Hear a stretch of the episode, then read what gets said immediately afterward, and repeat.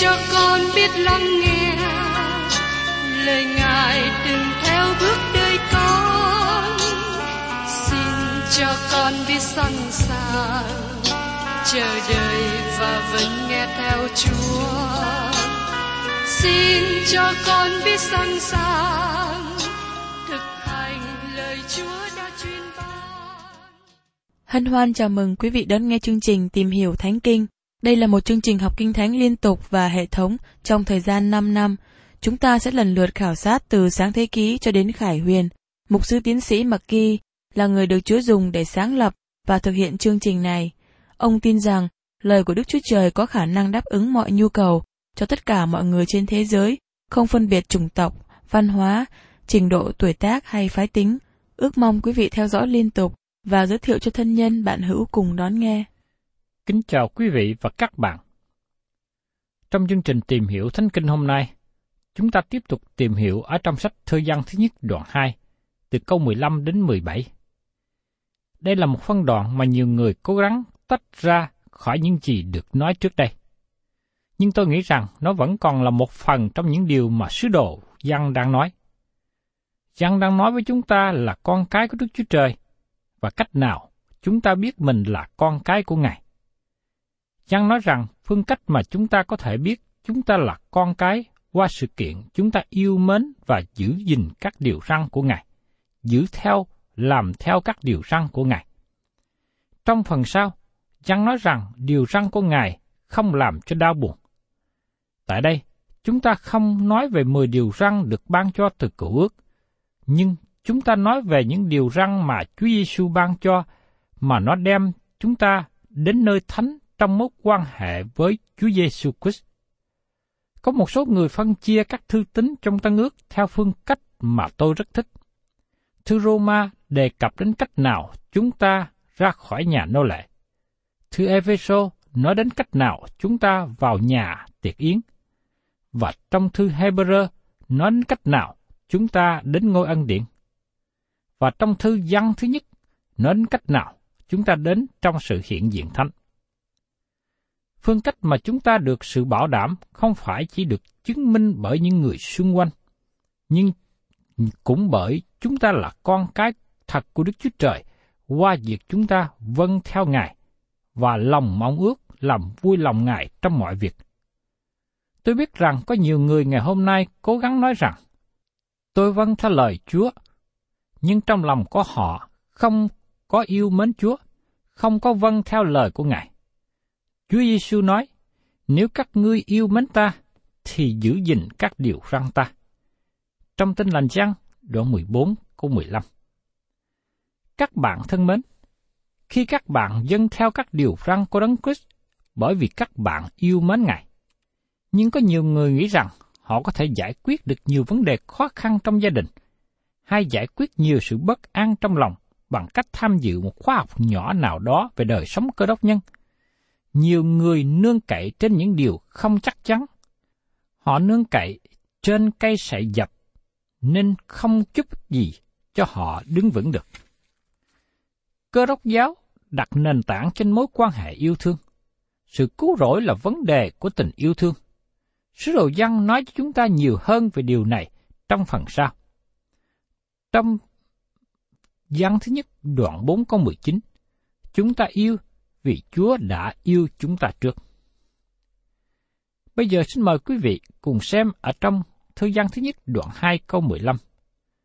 Chớ yêu thế gian, cũng đừng yêu các vật ở thế gian nữa. Nếu ai yêu thế gian, thì sự kính mến của Đức Chúa Cha chẳng ở trong người ấy. Sứ đồ Giăng nói, chớ yêu thế gian, cũng đừng yêu các vật ở thế gian nữa. Thế gian mà Giăng đang nói là gì? Chăng không có ý nói đến thế gian mà Đức Chúa Trời đã tạo dựng nên với thời tiết bốn mùa thuận hòa, với cây lá xanh tươi muôn màu nở ra. chăng cũng không nói hệ thống và trật tự trong sự sáng tạo vật chất. Đây không phải là thế gian mà chúng ta được cảnh giác đừng có yêu mến. Thế gian mà Đức Chúa Trời đã tạo dựng là để cho chúng ta vui hưởng. Giăng không nói về trái đất thể chất này, nơi có bông hồng đẹp đẽ và cây cao lớn tươi đẹp. Răng cũng không nói cho chúng ta ghét núi cao, sông dài, biển rộng, trời xanh.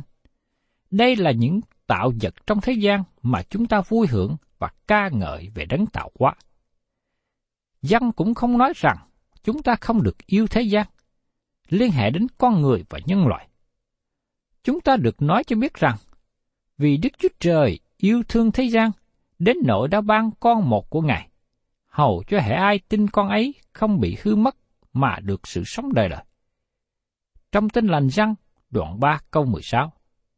Thế gian được nói trong câu này liên hệ đến con người.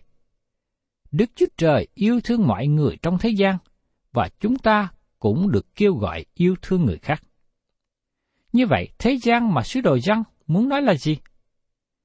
Tại đây, trong tiếng Hy Lạp, từ ngữ thế gian có nghĩa rằng hệ thống trong thế gian, các tổ chức trong thế gian được sự lãnh đạo bởi sa tăng mà họ bỏ Đức Chúa Trời qua một bên và chống nghịch với Ngài. Tôi tin rằng các hệ thống trong thế gian ngày nay được điều khiển bởi sa tăng.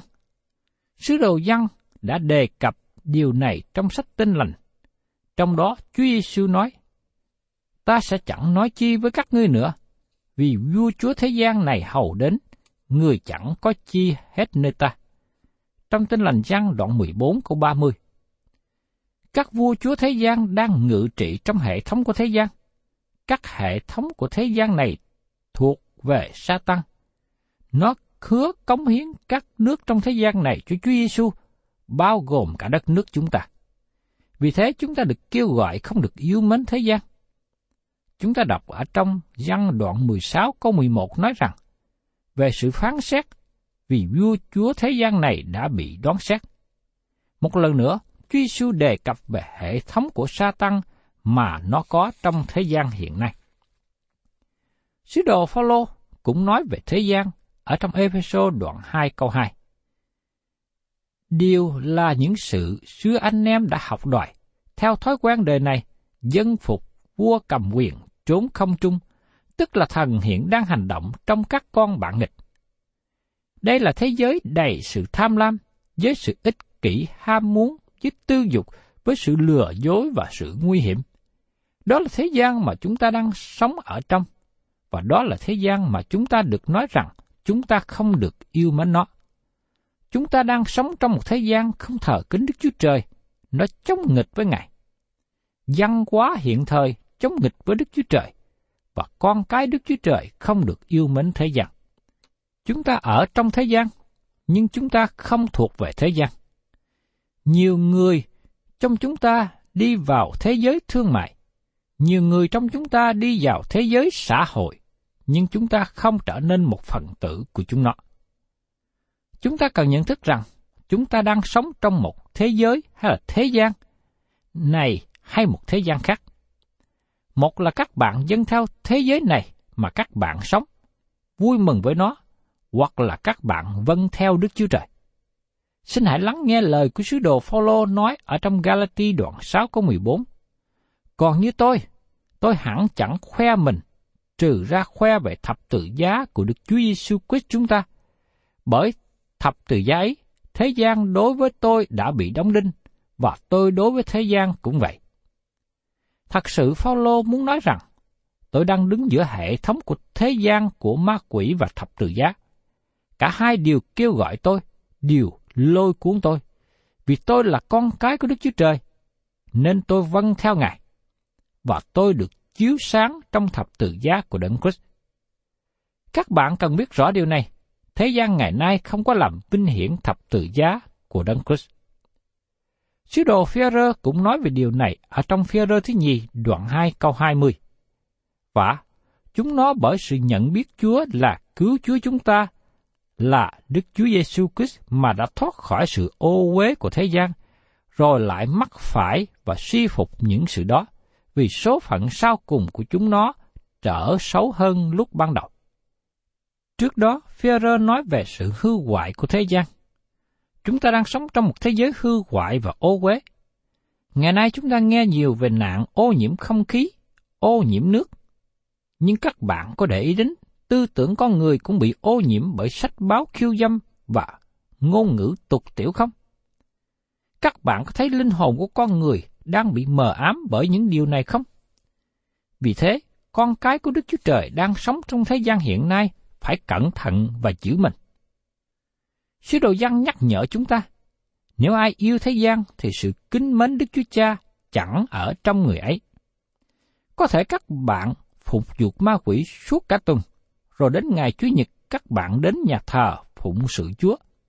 Như thế, sự kính mến của Chúa không ở trong các bạn. Trong Roma đoạn 7, Phaolô diễn đạt về sự khó khăn của chính ông mà ông là một cơ đốc nhân. Ông thật sự muốn nói rằng, tôi nhận biết trong xác thịt tôi không có điều gì tốt, và tôi thấy rằng không có năng lực nào trong bản tánh mới. Những điều mà tôi không muốn làm thì tôi đã làm. Những gì bản tánh mới muốn làm thì bản tánh cũ níu kéo lại, ngăn trở. Bản tánh cũ tái phạm và không làm được những điều mà trong bản tánh mới mong muốn. Vì thế, chúng ta cần thấy có sự tranh chiến thật sự mà nó đang diễn ra trong lòng của những cơ đốc nhân, khi mà chúng ta còn sống trong thế gian này với bản tính cũ, với con người cũ. Vì con người cũ được sự ủng hộ bởi thế gian mà chúng ta đang sống và bị kết chặt vào trong các chương trình của thế gian. Và tiếp đến mời quý vị cùng xem ở trong thời gian thứ nhất đoạn 2 câu 16. Vì mọi sự trong thế gian như sự mê tham của xác thịt, mê tham của mắt và sự kiêu ngạo của đời đều chẳng từ cha mà đến, nhưng trừ thế gian mà ra. Sứ đồ văn liệt kê ba điều trong thế gian. Những điều này không những cám dỗ chúng ta mà thôi, nhưng những điều này cũng được sa tăng đem đến cám dỗ bà Eva ở trong giường đệ đàn Eden trước đây, như được ký thực trong sách sáng ký đoạn 3 câu 6. Và những điều này cũng được Satan đem cám dỗ Chúa Giêsu, như được ký thuật ở trong sách Matthew đoạn 4, câu 1 đến câu 11. Bây giờ chúng ta cùng để ý và tìm hiểu đến sự tham mê của xác thịt là gì. Bà Eva trong rừng địa đàng Eden thấy trái cây ngon và muốn ăn. Nó là một nơi tốt để ăn. Kinh Thánh kết án việc tham ăn và nhiều tội lỗi khác của xác thịt. Ngày nay, người ta nhấn mạnh nhiều về tình dục ở ngoài hội thánh và ở trong hội thánh nữa. Đó là sự lôi cuốn xác thịt. Satan đã đem điều này để cám dỗ Chúa Giêsu. Trong sách Matthew đoạn 4, câu 1 đến câu 3 ký thuật như sau. Bây giờ Đức Thánh Linh đưa Đức Chúa Giêsu đến nơi đồng vắng đặng chịu ma quỷ cám dỗ. Ngài đã kiên ăn 40 ngày 40 đêm rồi, sau đó thì đói quỷ cám dỗ đến gần Ngài mà nói rằng, nếu ngươi phải là con Đức Chúa Trời, thì hãy khiến đá này trở nên bánh đi. Chúa Giêsu có quyền năng quá đá thành ra bánh ăn. Nhưng chúng ta thấy điều khác biệt này giữa Chúa Giêsu và chính tôi, hay chính các bạn. Nếu tôi có thể quá đá thành ra bánh, thì tôi đã làm. Nhưng Chúa Giêsu đã không làm. Ngài đã bị thử nghiệm trong nhiều phương diện mà các bạn và tôi bị thử nghiệm, bị cám dỗ. Đó là sự ham muốn của xác thịt.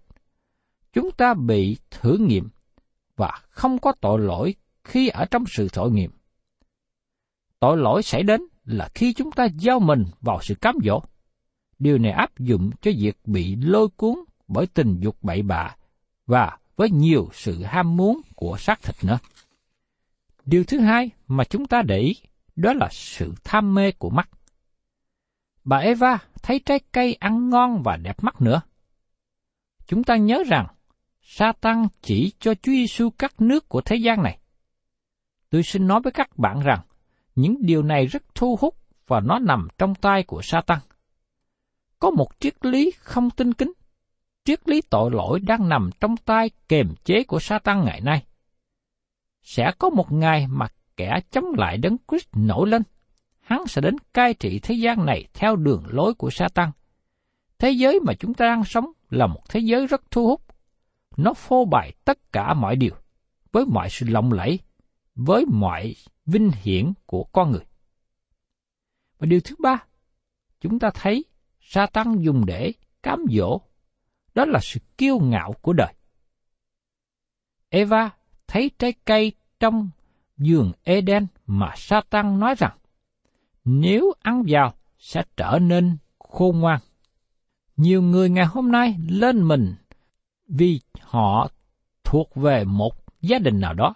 Họ cũng lên mình khi thuộc về một dòng tộc nào đó. Có nhiều dòng tộc hay quốc tịch mà có người thường hay hãnh diện lên mình.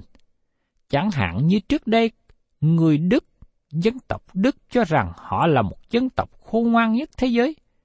Nhiều người ngày hôm nay cũng hãnh diện khi họ có quốc tịch của một quốc gia lớn nào đó như Mỹ, Pháp, Đức, Nhật Bản, vân vân. Hoặc trước đây tôi thường nghe người ta nói rằng họ hãnh diện vì thuộc một dân tộc anh hùng. Tất cả những điều này là sự kiêu ngạo của đời, mà nó là những điều làm cho người ta nghĩ rằng mình cao trọng hơn người khác. Nhưng các bạn cũng thấy rằng, có nhiều người kiêu ngạo về tôn giáo nữa. Họ tự hào là mình trỗi hơn người khác về phương diện tôn giáo đặc biệt nào đó. Vì họ thuộc về một tôn giáo nào đó. Và ngay cả trong hội thánh của Đức Chúa Trời, cũng có những người còn sống trong bản tính xác thịt kiêu ngạo về một số hành động của mình. Họ cho rằng họ là những thánh đồ thượng hạng, cao trọng hơn người khác. Thí dụ, như khi dân hiến tài chánh cho một công tác truyền giáo nào đó, họ cho mình là người mạnh mẽ hơn, cao trọng hơn. Nhưng đối với những ai khoe mình trong xác thịt, chứng tỏ người ấy chưa có đời sống trưởng thành về thuộc linh. Khi Chúa Giêsu bị cám dỗ, nó đem Chúa Giêsu lên nóc đền thờ và nói rằng, hãy nhảy xuống đi, để mọi người chứng kiến, tung hô và cho Ngài là đấng quyền năng làm phép lạ.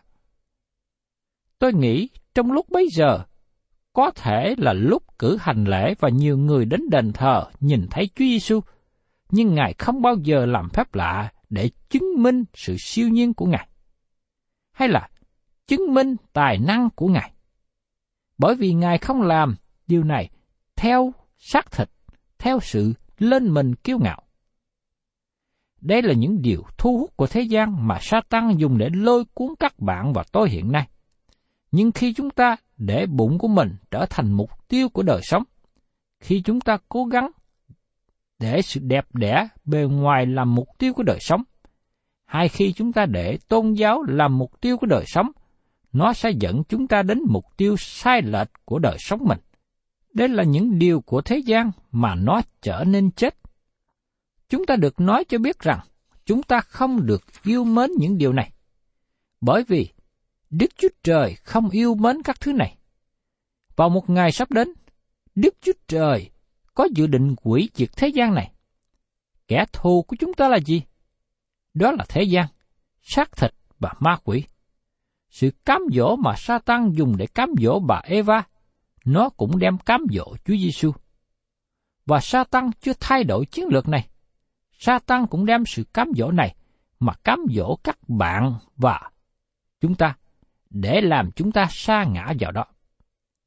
Vì thế, tôi và các bạn, mỗi người chúng ta cần phải cẩn thận và đề phòng.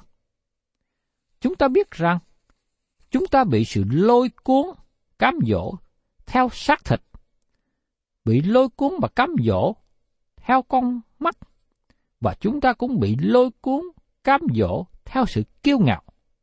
Những điều này ở dưới nhiều hình thức khác nhau, nhiều phương diện khác nhau, mà có nhiều khi chúng ta không thể nhận dạng được, cho đến khi chúng ta bị sụp bẫy té vào.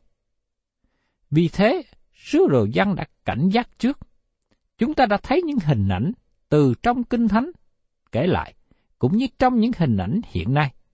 Sự cám dỗ của Satan vẫn còn, và nó vẫn còn tiếp tục đánh hạ tất cả những người nào đang ở về phía Đức Chúa Trời, những con cái của Đức Chúa Trời, những người tin nhận Chúa Giêsu.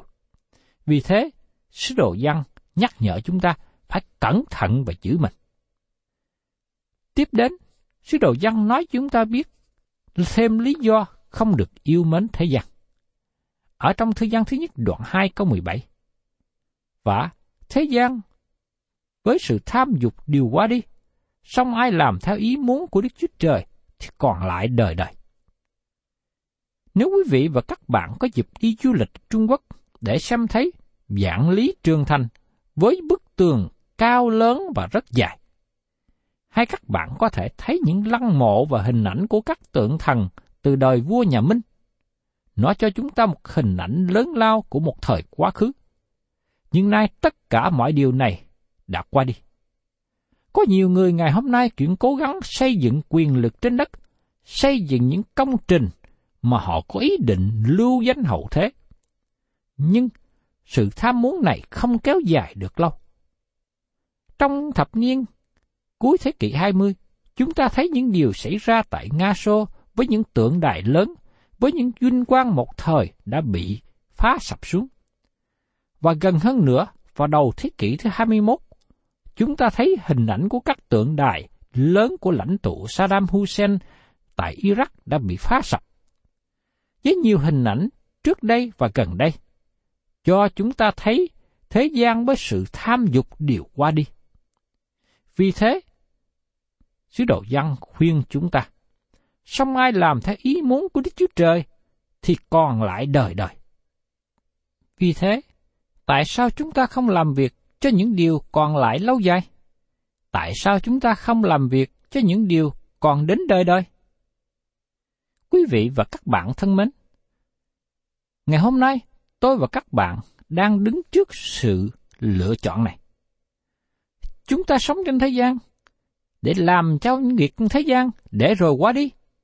Hay khi chúng ta còn ở trên thế gian này, chúng ta làm việc cho những việc còn lại đời đời. Và sứ đồ văn đã nói rằng, ai làm theo ý muốn của Đức Chúa Trời thì còn lại đời đời. Xin Chúa cho tôi và các bạn, chúng ta cần ghi nhận đến điều quan hệ này. Các bạn thân mến, sứ đồ văn theo sự dạy dỗ của Chúa Giêsu và ông nhận biết giá trị tốt lành khi thờ phượng và hầu việc Đức Chúa Trời, khi chúng ta còn sống trên đất này. Vì thế, tất cả mọi điều chúng ta thờ phượng Chúa sẽ còn lại giá trị đời đời. Dầu rằng chúng ta qua đi, rời khỏi đời này, nhưng Đức Chúa Trời ban phần thưởng không hề hư nát cho chúng ta trong nước thiên đàng. Cầu xin Chúa cho tôi và các bạn thấy được điều này, mà chúng ta trung tính thờ phượng hầu việc Chúa, vì biết rằng công khó của chúng ta trong Chúa không là vô ích đâu. Thân chào tạm biệt quý vị và xin hẹn tái ngộ cùng quý vị trong chương trình tìm hiểu Thánh Kinh kỳ sau.